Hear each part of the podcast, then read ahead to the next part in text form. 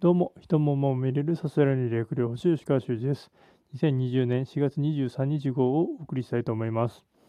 えーまあ、ノートの方では、北海道競馬のフレッシュチャレンジに関して、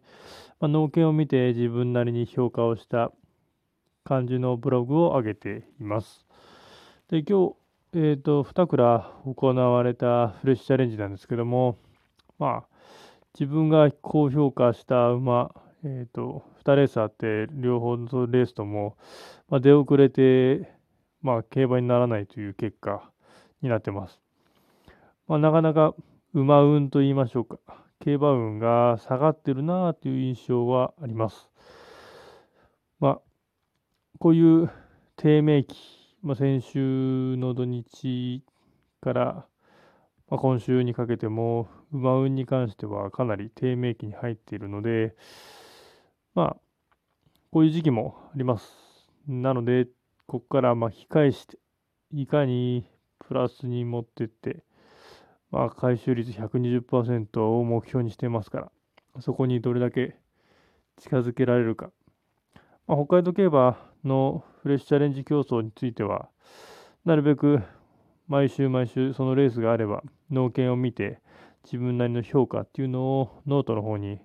上げていきますので、まあ、もうよろしければチェックの方よろしくお願いします。まあ、印とか買い目とかは書いていません。まあ、そこは皆様が判断するところで、私なりの農研の評価、スタート、二の足、コーナリング、あとは走りなどが一応評価しています。で、今回のフレッシュの中で、えっ、と、1000メートルと1100メートルというのがありました。1100メートルというのが初めて行われたフレッシュで、まあ、注目だったんですけども、自分なりに長距離向きかなという、農研での長距離向きかなという走りの馬が1着だったので、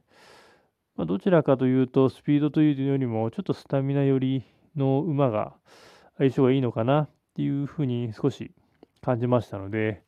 まあ、1100、スーパーフレッシュが次の開催あたりに組まれるとことが予想されるので、そこでの馬もスピードというよりは少し長めの距離に向く馬体とか走りの馬を上げていきたいかなと思っています。まあ、北海道競馬始まったばかりですし、まあ、今無観客続いてネット競馬、成田競馬をやってますので、もしよろしければ注目してみていただければいいかなと思います。以上です。